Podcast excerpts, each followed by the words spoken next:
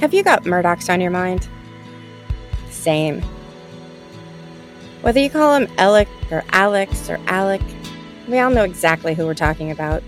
But do you know who Blondell Gary is? Or Sandra Taylor? Do you know their stories? I'm sure a lot of you do, but I didn't. What about Randy Droddy, Jacob Hershberger, Jamie Risher, or Jordan Jenks?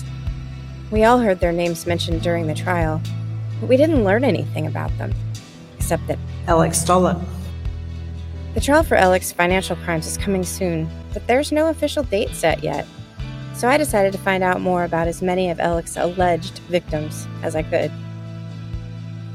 Murdaugh on My Mind is about all things Murdaugh, from the lingering questions we all still have post-murder conviction to the absolute absurdity that is Alec.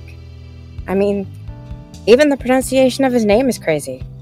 And the guy never met a situation he couldn't and wouldn't take advantage of. And some of it is just downright ridiculous. And it's also about his many, many, many, did I say many?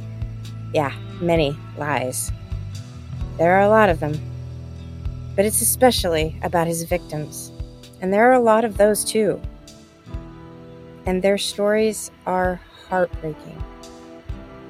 So if you can't stop thinking about the staggering number of victims, betrayals, and lies that Alec left in his tragic wake, you're in the right place.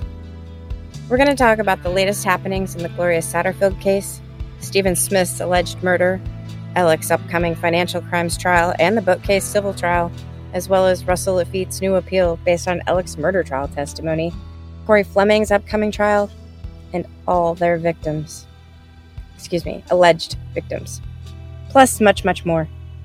We've got a lot to talk about, so buckle up, Buttercup. And join me, Sharon Newman Edwards, every Sunday for Murdaugh on My Mind. And let's talk Murdaugh.